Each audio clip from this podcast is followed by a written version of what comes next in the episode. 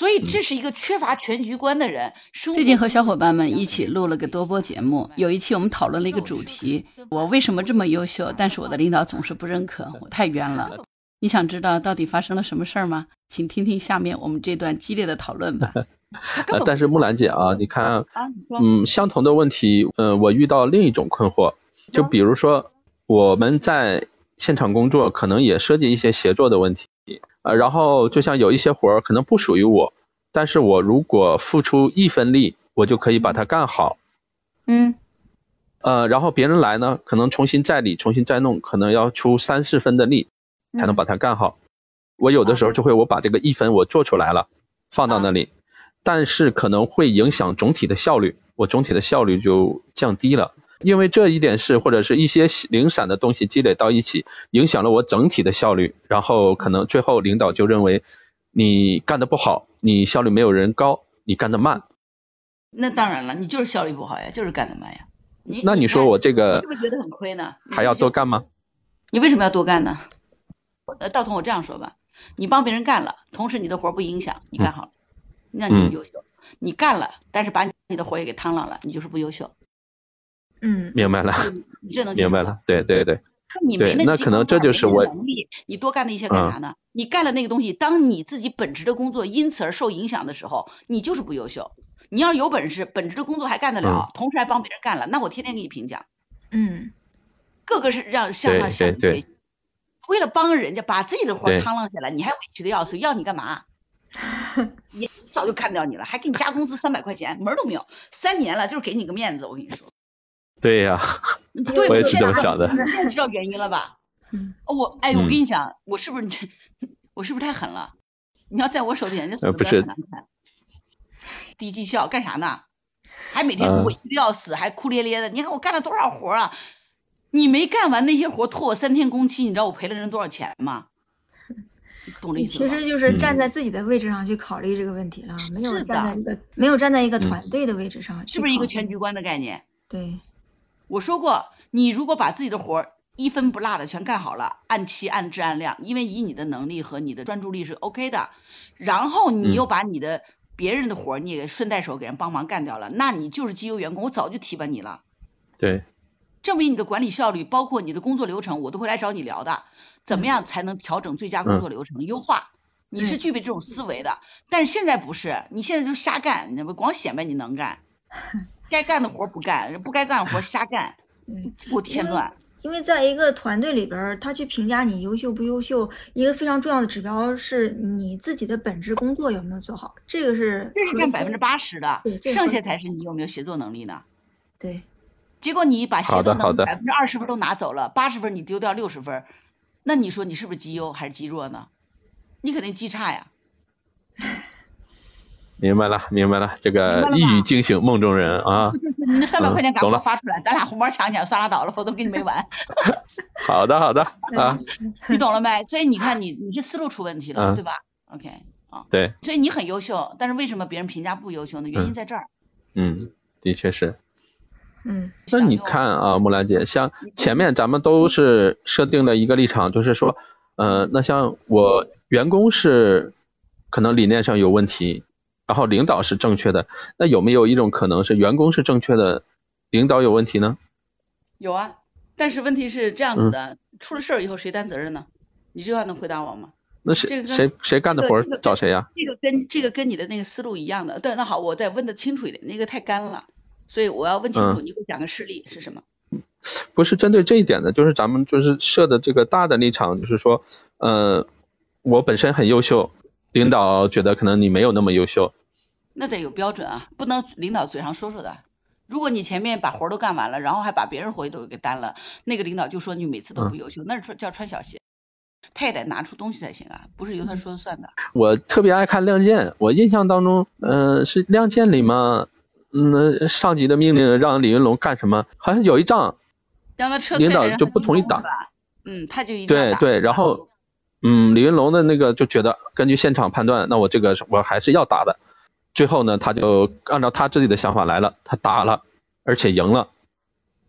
那这样的可以证明吗？这个不不能够证明，这是属于特别的这种突发事件。我们才有一句叫做“将在外，军令有所不受”，对吧？嗯，那就是我授权给他，遇到这种特殊情况的时候，是可以允许他做这件事儿的。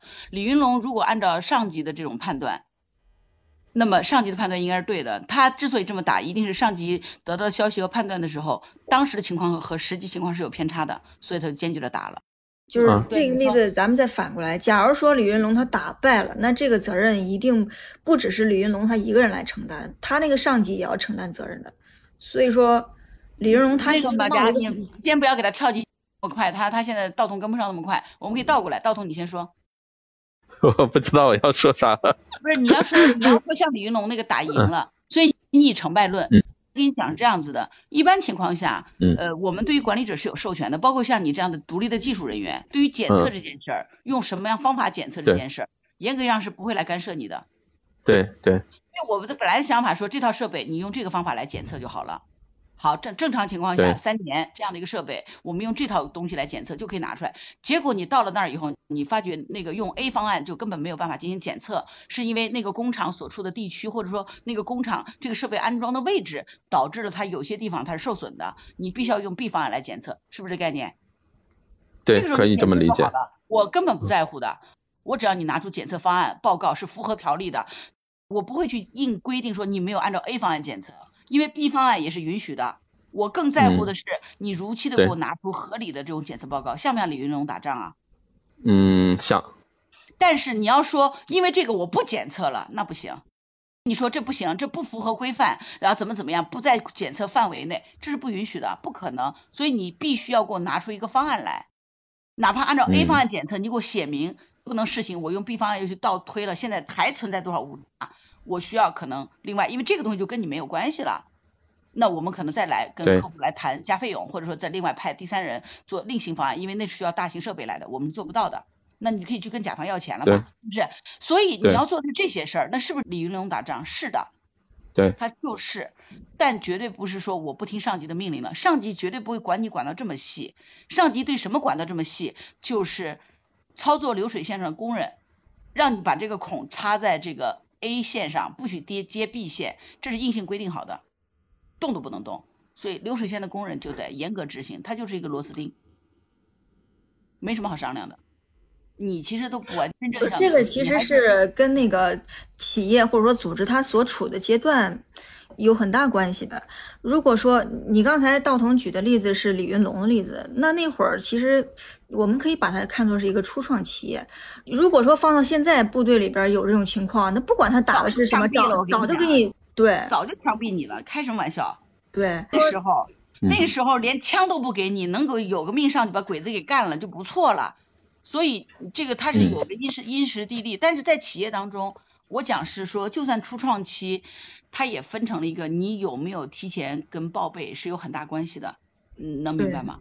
嗯，这是很大关系。明白明白。哪怕你的报备只是打个电话，嗯，发条短信，没有得到正式的这个回复之前，你都不可以动。对，除非紧急情况。个我们这里存在一个个体优秀和团队优秀的差别。个体优秀不代表你就是团队当中对团队有利的，有的时候。过于个体优秀，对整个团队是有破坏的。其实我们是很防备这样的状态的。明白明白，那可能就是像我之前的理解就有偏差，就是觉得我是对的，然后 领导可能没我的对。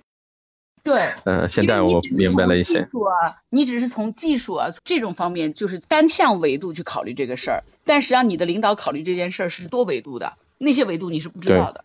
所以你的单向维度的正确，他是在做平衡的。也就是从你这边百分之九十支持你，那另外百分之十不支持你，只是为了要让另外一个维度上来啊。我们这样讲。关于职场当中优秀的你，但是总是得不到认可这件事儿，你是不是也很有感触呢？如果有的话，就在评论区给我留言吧。我是木兰。如果你喜欢我的节目，请加入木兰听友会，请到大家都可以发朋友圈的平台上面输入木兰的全拼加上数字零九八七六，就可以找到我了。请评论、点赞、收藏、订阅我的节目，木兰需要你的支持，谢谢。好了，今天就聊到这里，拜拜。